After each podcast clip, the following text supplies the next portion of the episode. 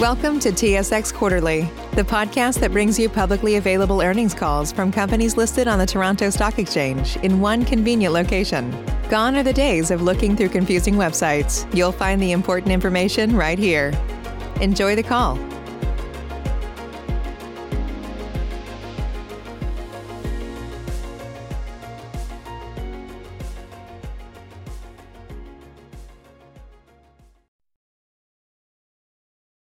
Morning, and welcome to HEXO Corp's second quarter fiscal 2020 earnings call. All lines have been placed on mute to prevent any background noise. After the presentation, we will conduct a question and answer session. If you would like to ask a question during this time, simply press star, then the number one on your telephone keypad. If you would like to withdraw your question, please press the star followed by the two. Thank you. Please note that this call is being recorded today, March 30th, 2020, at 8:30 A.M. Eastern Time. I would now like to turn the call over to Jennifer Smith, Director of Investor Relations at HEXO Corp. Ms. Smith, you may proceed. Thank you, Jessica. Good morning. I'm Jennifer Smith, Director of Investor Relations for HEXO Corp. Thank you all for joining us this morning for our 2020 Q2 earnings call. We will start with a presentation by our CEO, Sebastien St. Louis, followed by a recap of our Q2 results by our CFO, Stephen Burwash, before opening the floor up to questions from our financial analysts. Before we begin, I would like to remind you that today's presentation contains forward-looking statements that involve known and unknown risks and uncertainties and other factors that could cause actual events to differ materially from current expectations. The forward-looking statements are based upon and include the company's internal estimates, plans, expectations, opinions, forecasts, projections, targets, guidance, or other statements that are not statements of fact. Any statements contained herein or discussed during the presentation that are not statements of historical facts may be deemed to be forward-looking statements. Such statements can often be, but not always be, identified by the use of forward-looking terminology and other similar words and expressions that are predictive or indica- indicative of future events and future trends, including negative and grammatical variations therein of statements that certain events or conditions may or will happen, or by a discussion of strategy. These statements should not be read as assurances of future performance or results. Such statements involve known and unknown risks and uncertainties and other factors that may cause actual results, performance, or achievements to be materially different from those implied by such statements. Those risks or uncertainties include, but are not limited to, those relating to the company's ability to execute its business plan, renew required permits and licenses, and related regulatory compliance matters, implement its growth strategies, obtain and maintain financing on acceptable terms, maintain and renew required licenses, maintain good business relationships with its customers, distributors, other strategic partners, keep pace with changing consumer preferences, protect intellectual properties, manage and integrate acquisitions, retain key personnel in relating to the company's competitive advantages, the development of new products, product formats for the company's products, changes in laws, rules, regulations in the absence of materially adverse changes in the industry or global economy. A more complete discussion of the risks and uncertainties facing the company appear in the company's annual information form and the company's management and discussion and analysis for the six-month period ended January 31st, 2020, which are available under the company's profile on SEDAR. Although the company has based forward-looking statements on assumptions that it believes are reasonable, it cautions the readers that the actual results and developments, including the company's results of operations, financial conditions, liquidity, and the development of the industry in which the company operates, may differ materially from those made or suggested by the forward-looking information contained herein. A number of factors could cause actual events, performance, or results to differ materially from what is projected in the forward-looking statements. You are cautioned not to place undue reliance on these forward-looking statements, which speak only as of the date of this presentation. The company disclaims any intention or obligation, except to the extent required by law, to update or revise any forward-looking statements as a result of the new information or future events or for any other reason. Any forward-looking statement contained herein or discussed during today's session is expressly qualified in its entirety by the above cautionary statement. I'll now turn the floor over to Sebastien, our, our CEO. Thank you, Jennifer. Good morning, everybody. There's no way we can begin this conference call without discussing COVID 19. This virus is having an enormous impact on humanity. It'll certainly have an impact on the global economy. The dramatic steps taken by our federal and provincial governments, along with most other nations of the world over the past few weeks, have presented significant challenges for all businesses, and ours is no different. As per our press release of March 24th, the cannabis sector has been deemed an essential service in Quebec and Ontario. While we're fortunate enough to keep operating our business, we've created a set of priorities that will guide our actions during this difficult period. Number one is to protect the health and safety of our employees. Number two, to continue to supply high quality cannabis to our customers. And number three, our operational effectiveness strategic priority to focus on our near term goal of EBITDA positive. It's difficult in these early days of social distancing and self isolation to know the long term impact on our business. As long as we can keep our people healthy, we're confident in our ability to produce.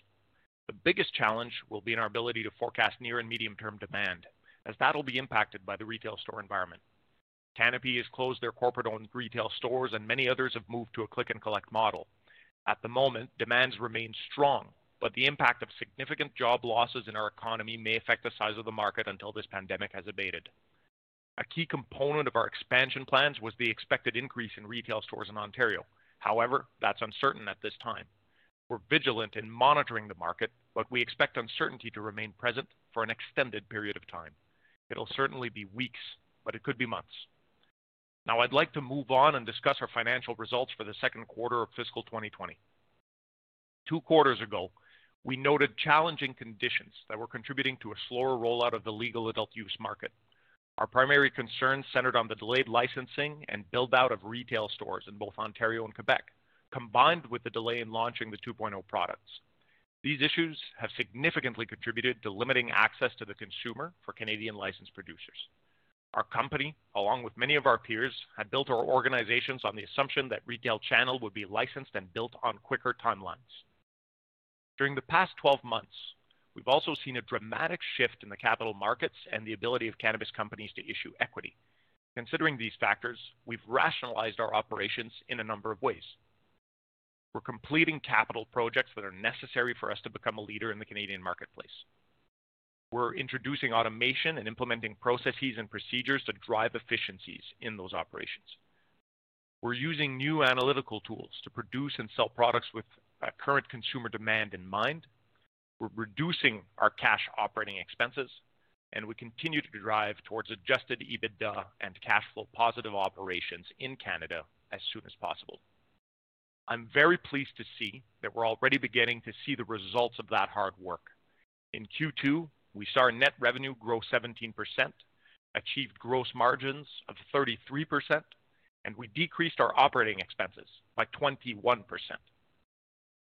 As we previously stated, that we were taking an aggressive stance on pricing to increase our adult use market share in Canada through the introduction of Original Stash, the first value brand on the Canadian market, we saw a 57% increase in kilograms sold, primarily in response to the successful launch of Original Stash. We're continuing this aggressive pricing strategy across our other products to reduce product returns and drive consumer sell-through. In order for the Canadian legal cannabis market to continue to develop, we need to continue disrupting the illicit market. Original Stash proves that we can do that and do that profitably. Several of our competitors have now entered the space with their own value lines, but we continue to believe that we will maintain a strong market share based on our operating costs and quality. We've maintained our position as the market leader in Quebec, commanding over a third of the sales within the province. And from this position, we're looking forward to strengthening our distribution across the country and to establish ourselves as one of the top market leaders in Canada. Aside from driving growth to our top line, we've been focused on rationalizing our operations. In October, we were one of the first companies to make the hard decision to scale back our workforce and expenditures on items such as marketing. We had scaled our operations to service a market much larger than what's currently available to us and our licensed producer peers. These reductions resulted in a decrease of operating expenses of 25% in Q1 and 21% in Q2. Although we've made structural changes to our business, our operations continue to gain efficiencies and improve output. In Q2, we produced 22,000 kilograms of dried gram equivalent, that's a 38% improvement from previous quarter. We've also improved the amount of dried flower we produce compared to trim from each kilo harvested. We're developing products that can consume more of that trim and alleviate the buildup of inventory. We should see the results of that work in the next few quarters. Key to continued improvement in our cost structure and our ability to serve the market is our Belleville manufacturing facility. Using advanced automation in our manufacturing and processing supply chain will allow us to increase output while decreasing costs and will reduce our reliance on outsourcing. We've received the license for the first phase of the facility and are continuing construction on the second phase. We've submitted our edibles licensing amendment and are looking forward to beginning production at the facility upon receipt. In the short term, we're preparing to launch our 2.0 products from our Gatineau pilot facility, which received its license in October. I'm pleased to announce we've just shipped our first shipments of Original Stash hash to Ontario, which should be, uh, which have been on uh, store shelves and have actually uh, sold out very quickly, uh, the first shipments, and we've reloaded. We're very pleased with that. Our shipments to Quebec and other provinces are following soon. We're looking forward to announcing the release of more new products, uh, vapes, concentrates, chocolates, gummies over the next few months. We believe these changes to our cost structure, as well as delivering products through our three brands and the introduction of 2.0 products, will allow us to achieve long-term portfolio-wide gross margins in the low 40%. Together with our partner Molson Coors, we've made significant progress towards launching beverages in Canada. We're looking forward to making more announcements regarding service uh, specifics as we get closer to the launch date. Beverages will be sold under several different brands in a variety of flavors. They taste great. They include THC, CBD, and other formulations. And we look forward to bringing that to market. Our decision uh, on Newstrike and uh, to curtail operations at the Niagara facility were mostly related to our opening comments on the current size of the Canadian market. A number of our licensed producer peers have also halted construction or closed certain facilities to rationalize operations. We decided to focus our attention on optimizing the operations in uh, Gatineau, in our Masson facility, to meet current demand, and we'll revisit Niagara once the Ontario and Quebec retail build-out is advanced and we uh, need that increased production.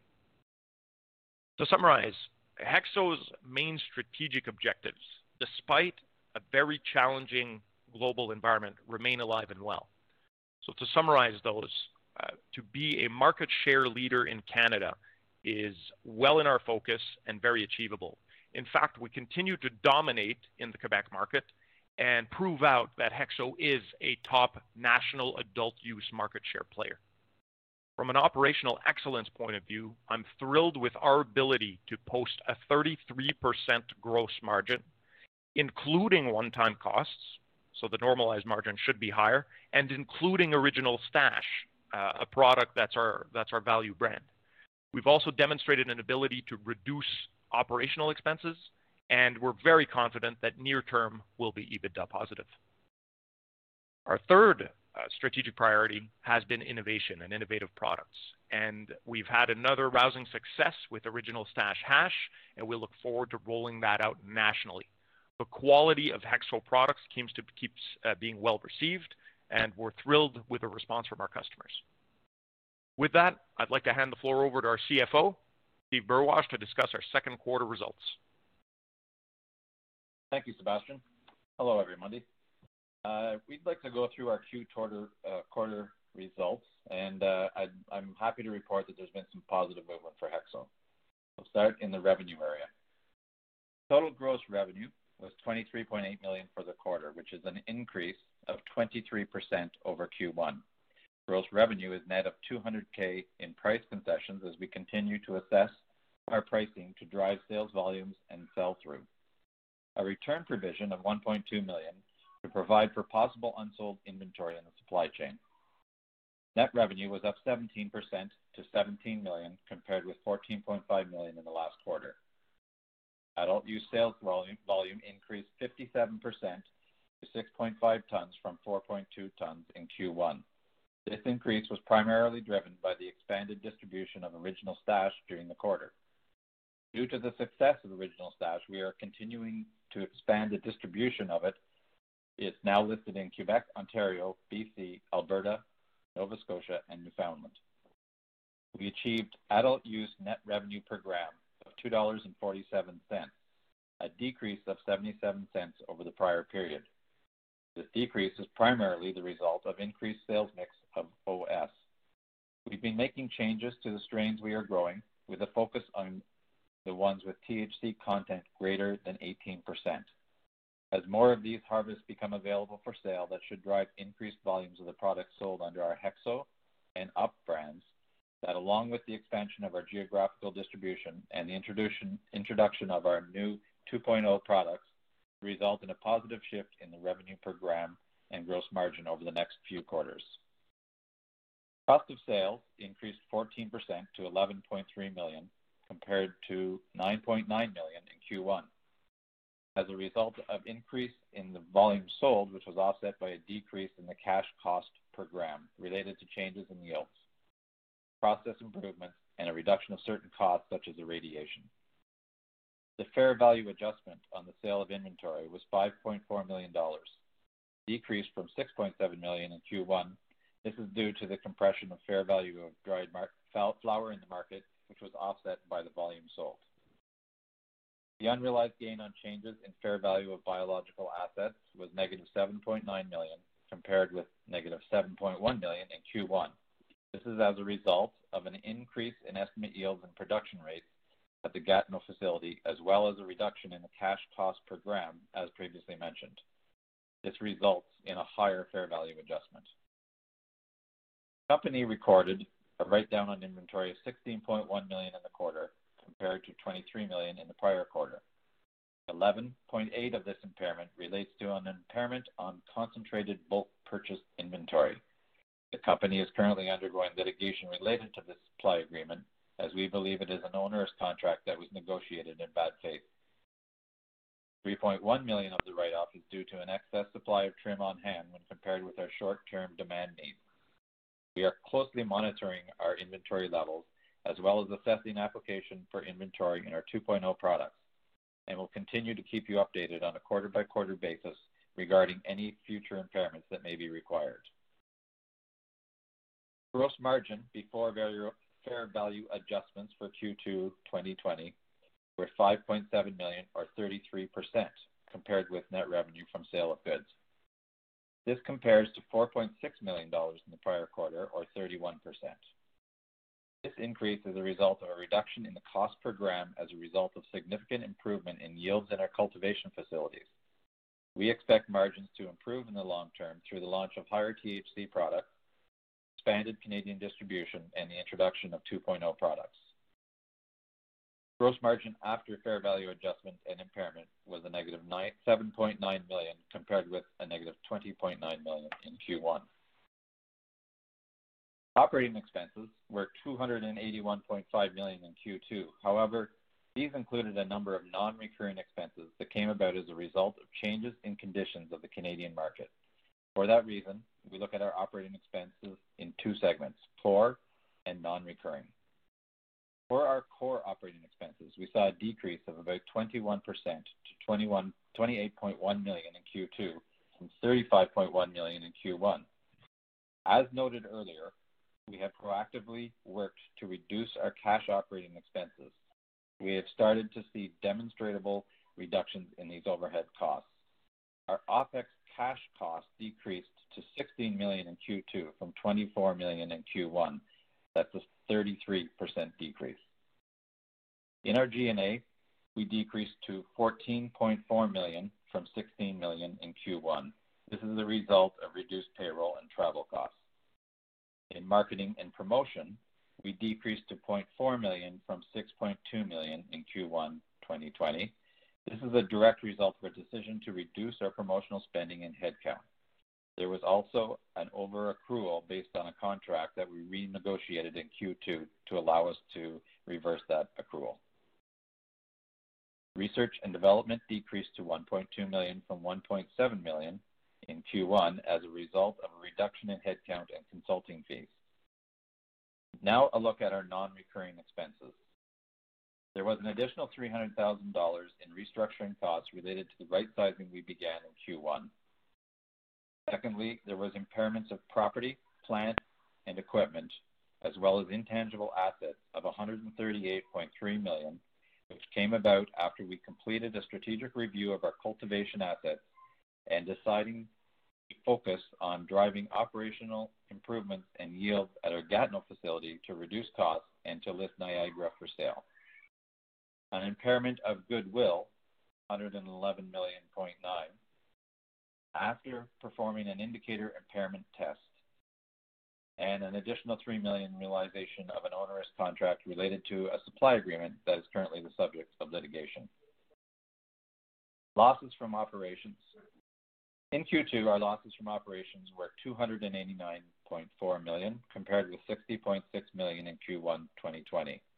The increase is primarily related to the non-recurring expenses I mentioned, which is offset by a decrease in operating expense of 7 million, combined with a decrease in the impairment loss and write-off of inventory and biological assets of 11 million. We are still focusing on reducing operating expenses and streamlining operations with a focus on becoming adjusted EBITDA positive. At the end of Q2 2020, we had $81.4 million in cash cash equivalents, and short-term investments. We will require additional capitalization in order to meet the company's obligations, commitments, and budgeted expenditures through uh, January 31st, 2021. We are considering a number of options, and we hope to launch an at-the-market financing in the near future. Thank you very much, and I will now turn the call back over to Jennifer.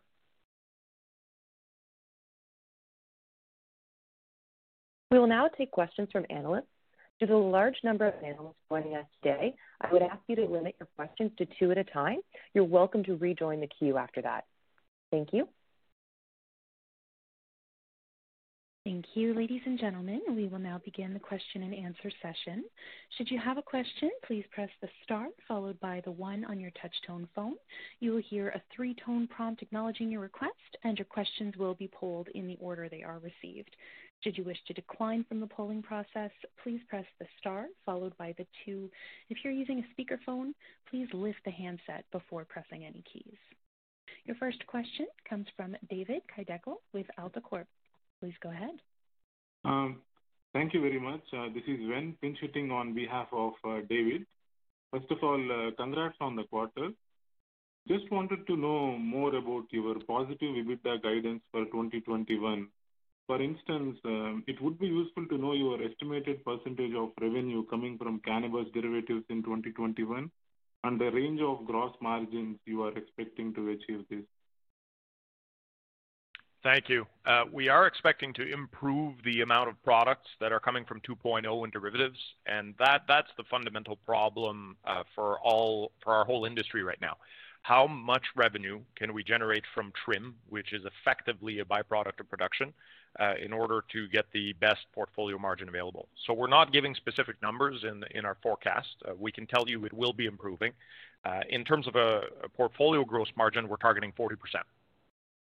Okay. Thank you very much.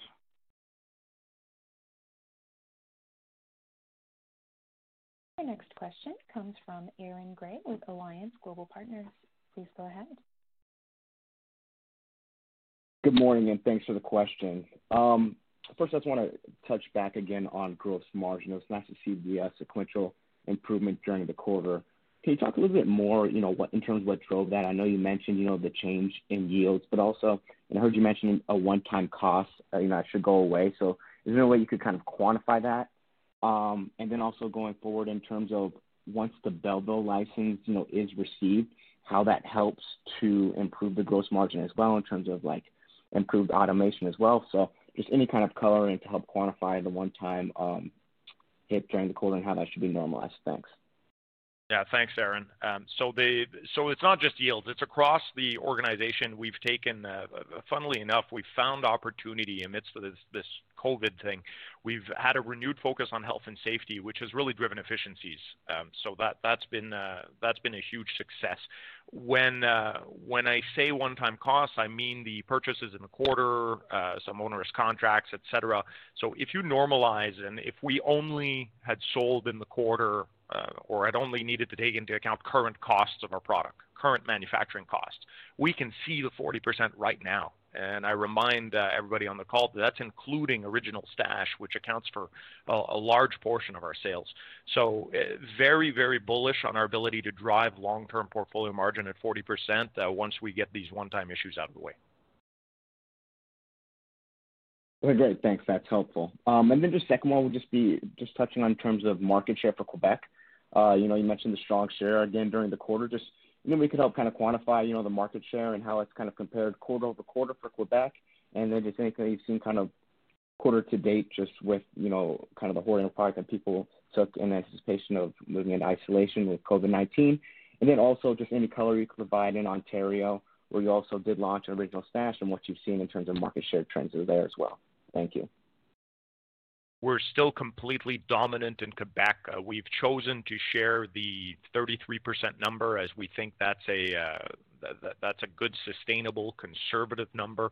Uh, some of the monthly data just blew that out of the water, quite frankly, uh, but we're waiting for that to normalize. In any consumer packaged goods business, it's highly unlikely, uh, almost impossible, that any brand will maintain above a 40% market share.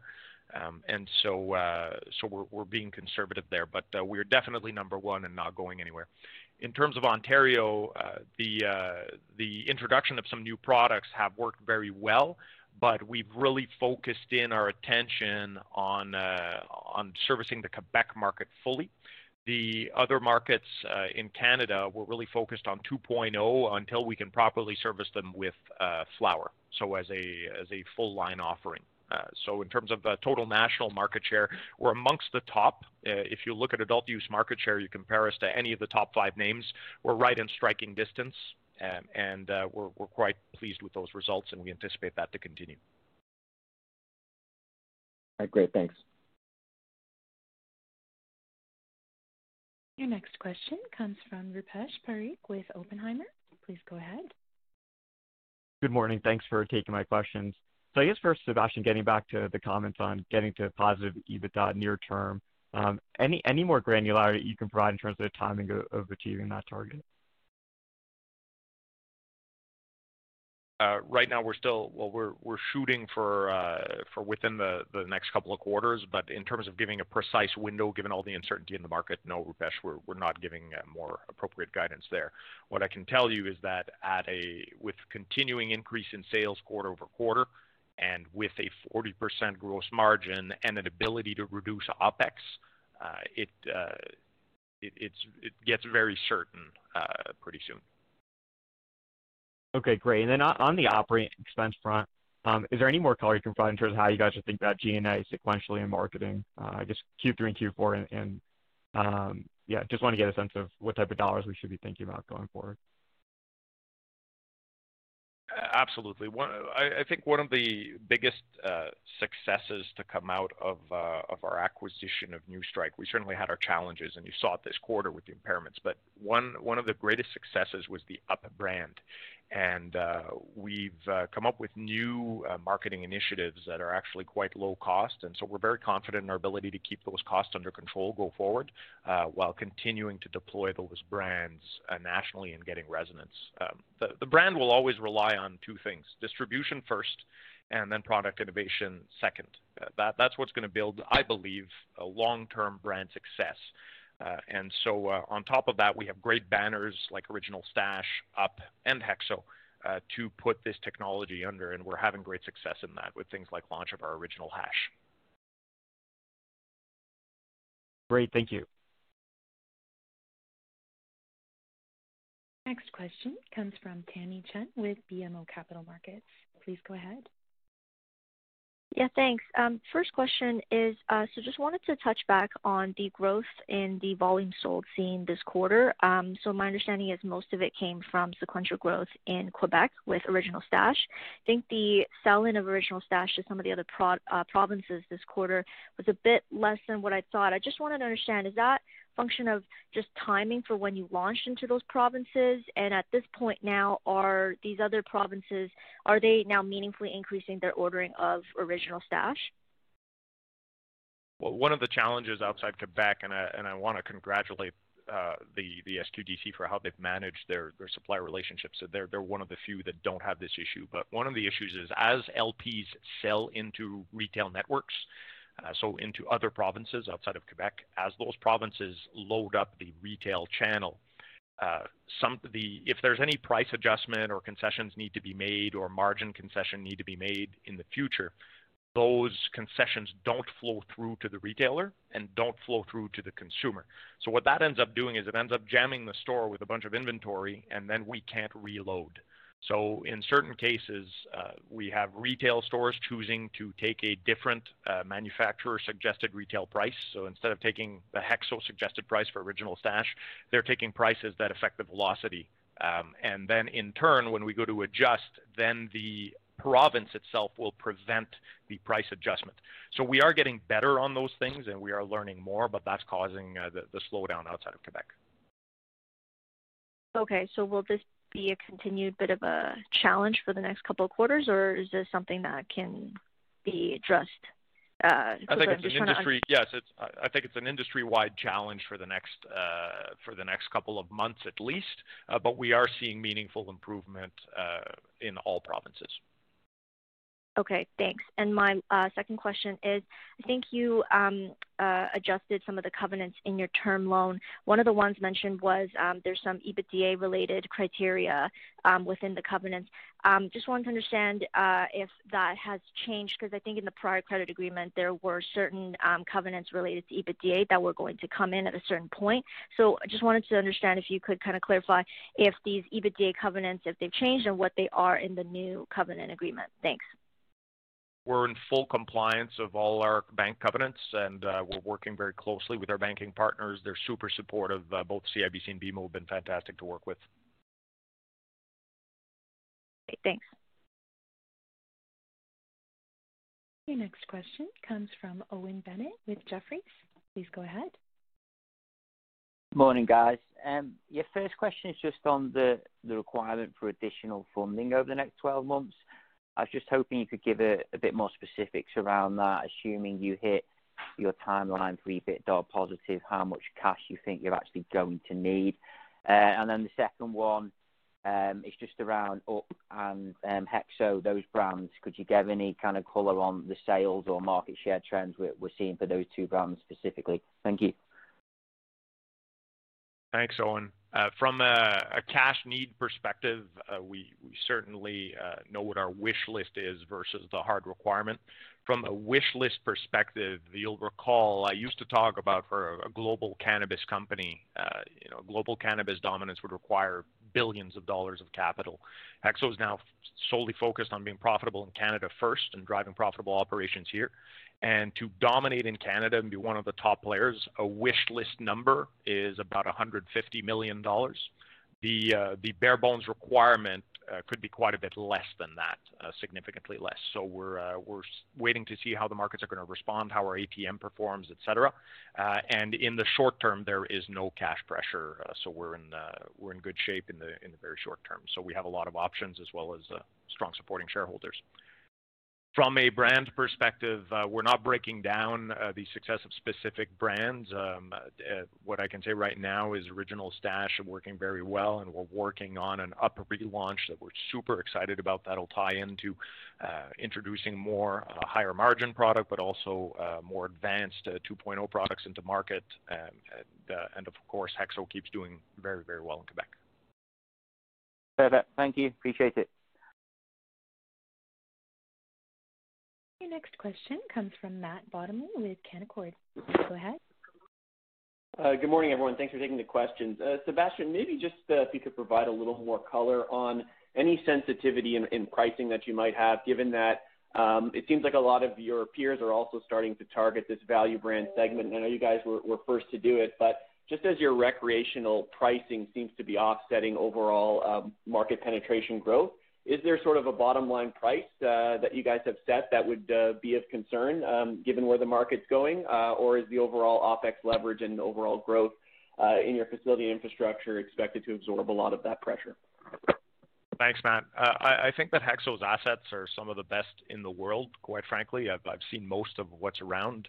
Um, and uh, I think we can rely on that, on our processes and our methods, uh, that given a set quality, I really don't think most of our competitors can compete uh, at the same price. So we're going to continue to drive uh, up gross margin.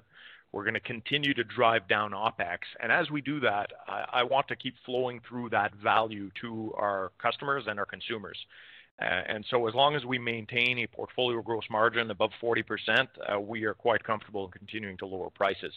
Uh, I think that the overall price in the industry is starting to uh, stabilize because we've achieved with Original Stash at HEXO uh, the disruption of the black market, and that has been a fundamental change in how people consume product. And so, uh, I I, think we'll we'll start to see that stabilization on value. Um, and I only think uh, there's uh, HEXO and maybe one or two other licensed producers that can compete in that segment because they have the the asset base and cost structure to do so. Uh, Appreciate that. And just a second uh, follow-up question. Just respect, with respect to your your sales and marketing, that basically came down to zero this quarter over last, from I think about 6 million. So can you frame how much of that might have been upfront uh, investment, uh, you know, during the launch of uh, maybe Cannabis 2.0 um, versus any sort of change in strategy and how you allocate dollars to marketing? Yeah, there was a big change in strategy in terms of how we're doing a portfolio marketing. So we were marketing brands before, um, really from a top level, from a corporate level. We've stopped all those activities, and now we're taking product launches on a project-by-project basis and being very selective in how we go to market, and uh, that's been very successful. Uh, Original Stash is one of the best performing cannabis products of all time across all licensed producers, and that was done on a shoestring marketing budget. So we're, uh, the marketing team is doing a fantastic job in uh, doing more with less. Great. Thank you. Your next question comes from John Chu with Desjardins Capital Markets. Please go ahead. Good morning. Just, uh, first question would be just on the positive EBITDA. Now, previously, you had mentioned 800 retail stores as kind of the benchmark for being able to reach that. I believe we're over that number now across Canada. So the question is: Is the current retail infrastructure enough for you to reach positive EBITDA, or do you need more stores open in Ontario and other provinces to get to that, to to get to positive EBITDA? Well, John, we'll certainly take more stores. It'll make it easier. Uh, I think the distribution of stores needs some uh, right sizing. We're still uh, probably overloaded a bit in Alberta and light in Ontario. So, that that needs to be adjusted a little bit. Um, given the the, the third pillar really that could balance out the store count is the competitive pressure. So as we start to see more and more licensed producers outside of HEXO, of course, filing for bankruptcy and failing, Uh, that's creating less competition, which then allows us to gain more share and more sales. And so, uh, given that continued trend, uh, confident that with or without more stores, we can we can get positive. Now, with that in mind, we we do need more stores for the market and for consumers to be properly serviced in this country. Okay. And then has COVID-19 impacted the progress of Belleville in terms of construction, bringing in equipment and everything else? And did I hear you right, that Gatineau is now gonna actually be producing 2.0 products for for sale now? Because I thought that was really for more testing purposes than producing for uh, distribution. Yeah. So we are we are pilot scale in Gatineau, and so what we did is we took our testing purpose uh, facility Uh, and we're going to market uh, with certain products. Now, it's it's a more limited offering than what we can do with our full scale in Belleville. Uh, The intention is to manufacture everything from Belleville uh, eventually. Uh, and right now, construction is substantially complete, which is why we've been able also to reduce our CapEx ongoing and go forward. Um, but uh, uh, the Belleville facility has been affected by COVID uh, just in terms of timing of inspections, et cetera. So, Health Canada, of course, completely occupied with coronavirus, and we completely understand, but we're working closely with them to see how we can adjust for licensing timelines, et cetera. And we're quite happy to see that they're still doing their good work.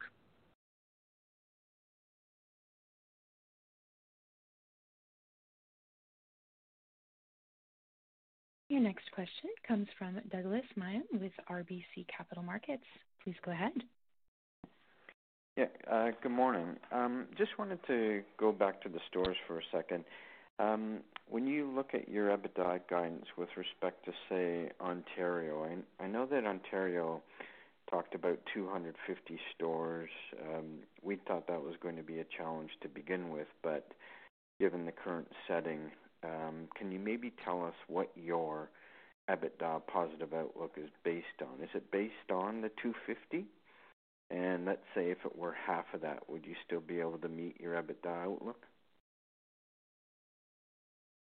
Yeah, Doug, I think Ontario is still going to have a lot of challenges getting to that number. They need to fundamentally fix the distribution center. Uh, distribution center can't really support more than 40 to 50 stores at the end of the day. So uh, that that needs to be fundamentally upgraded. It's not just a question of store count.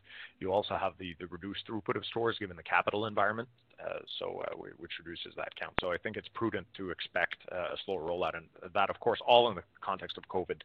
Um, so uh, which is deprioritizing store openings for the Ontario government uh, for for the moment.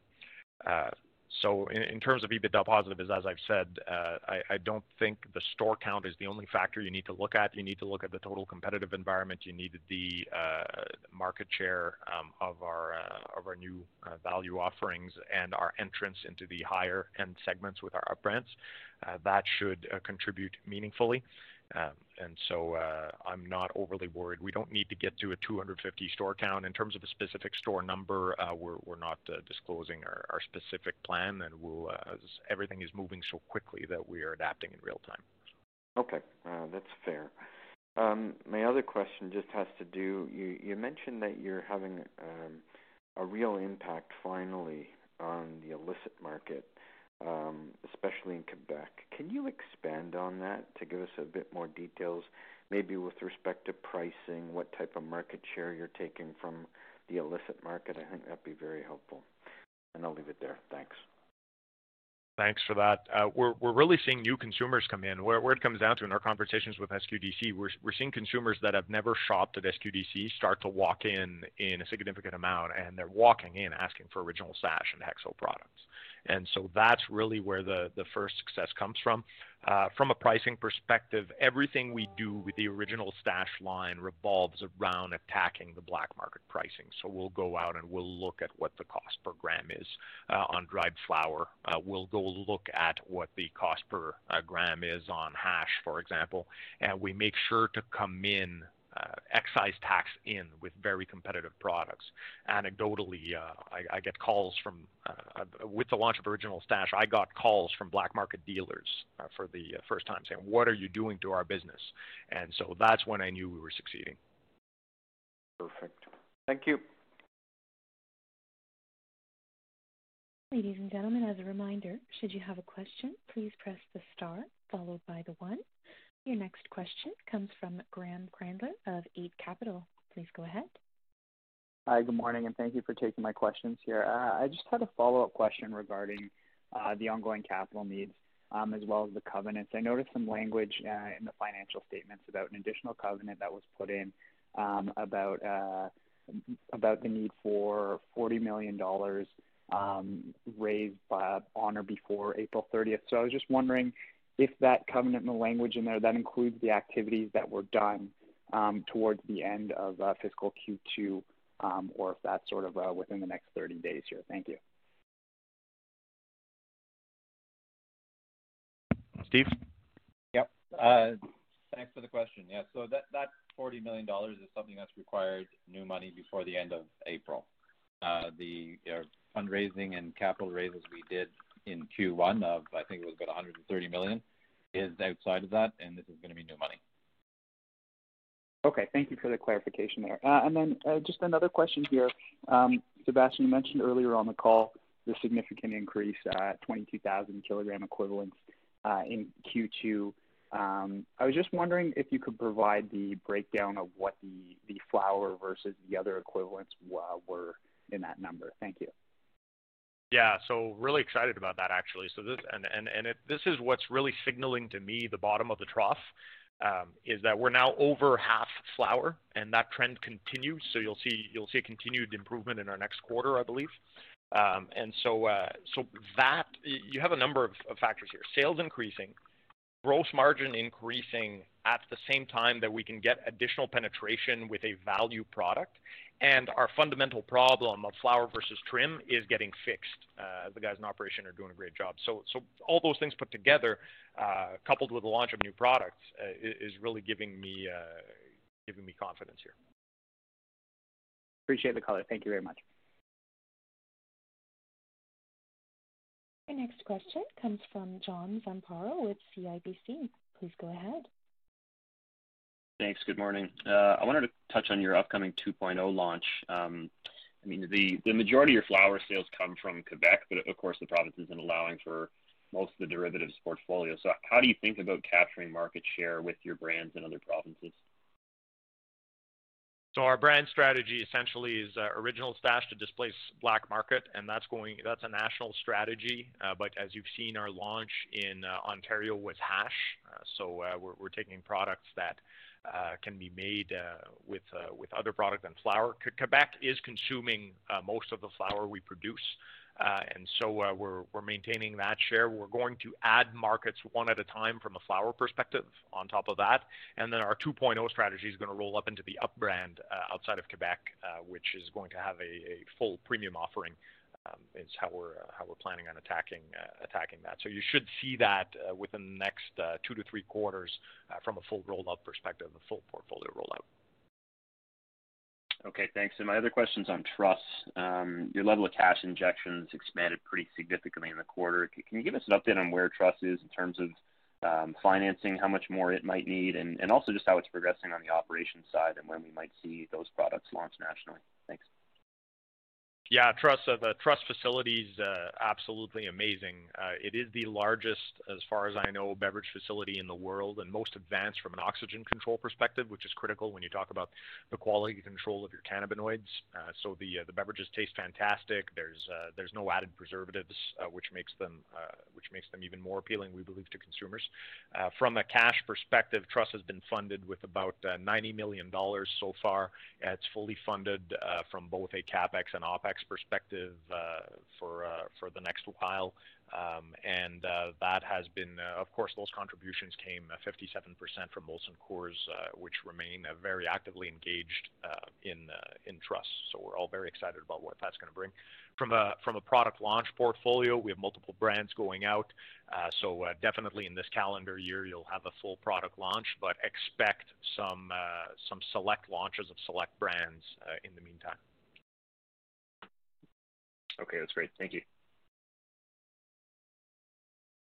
Your next question comes from Andrew Carter with Stifel. Please go ahead. Hey, thanks. Good morning. Wanted to ask, we've all seen the the anecdotal evidence suggesting the surge of demand in Canada and then the significant increases where we have the visibility here in the U.S. markets. But could you give us a sense of how the provinces and retailers are managing uh, inventories? Are you kind of seeing a commensurate increase in orders from the provinces, or are they kind of taking a wait and see approach to the new environment? Uh, so the new environment, especially with COVID, has resulted in the provinces asking for bigger load-ins. Uh, I think the provinces are being cautious uh, as to as to their supply chain given this uncertain environment. Um, and, but The the demand is real. So when we look at the till sales, we're seeing meaningful throughput. HEXO has been managing our provincial partners very closely because we have learned our lessons of not stuffing the channel, Uh, and we are making sure to feed these stores with what they need and what they can sell through uh, before necessarily responding to the aggregate uh, purchase orders that are coming in. So really focused on what sells through versus sell in. Thanks. And then kind of a second question, now that you've kind of transitioned to doing some of your second-generation products from Gatineau, you obviously made that change a couple of months ago, kind of targeting a stronger kind of gross margin profile.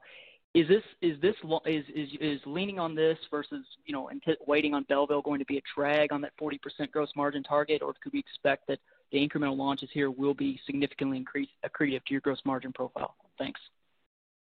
Uh, it's not a drag. Uh, so Belleville is should, when it first comes on, uh, there's gonna be a couple of months of a negative hit to gross margin when Belleville first turns on because we're gonna have to take on all that amortization.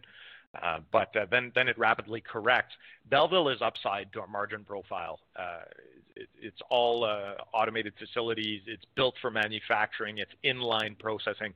To give you an idea of the supply chain, I mean, today our products get made in Masson, go to Montreal for radiation, go to Belleville for some packaging, go back to Masson, and then ship out to Quebec. Uh, so it's a five-point supply chain.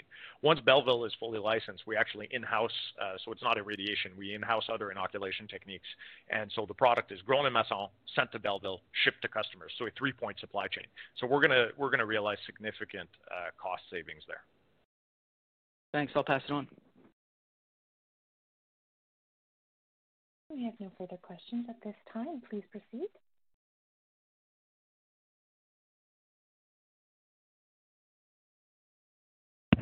Okay, well, thanks everybody for joining the call. Um, going to uh, end again by uh, wishing you and your families the best of health. Uh, keep uh, staying safe and washing your hands as best as possible. Uh, in the meantime, HEXO will continue to focus on our market share, our operational effectiveness, and our product innovation, and look forward to talking to you next quarter. Ladies and gentlemen, this concludes your conference call for today. We thank you for participating and ask that you please disconnect your lines.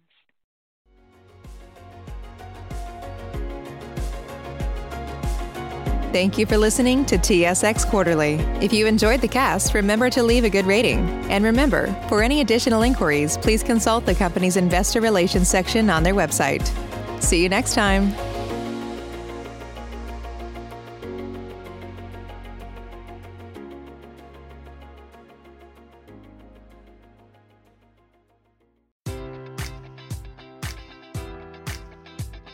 Enjoy all your favorite sports like never before at BetMGM. Sign up using code Buckeye and receive up to $1,500 back in bonus bets if you don't win your first bet. When you register with BetMGM, you'll get instant access to a variety of parlay selection features, live betting options, and the best daily promotions in the business. And with BetMGM at your fingertips, every play and every game matters more than ever. Place your money line prop, or parlay bets with the king of sportsbooks today. Sign up using code Buckeye and receive up to $1,500 back in bonus bets if you don't win your first bet. BetMGM and GameSense remind you to play responsibly. 21 plus and present in Ohio, subject to eligibility requirements. Rewards are non-withdrawable bonus bets that expire in seven days. Gambling problem? Call 1-800-GAMBLER. In partnership with MGM Northfield Park.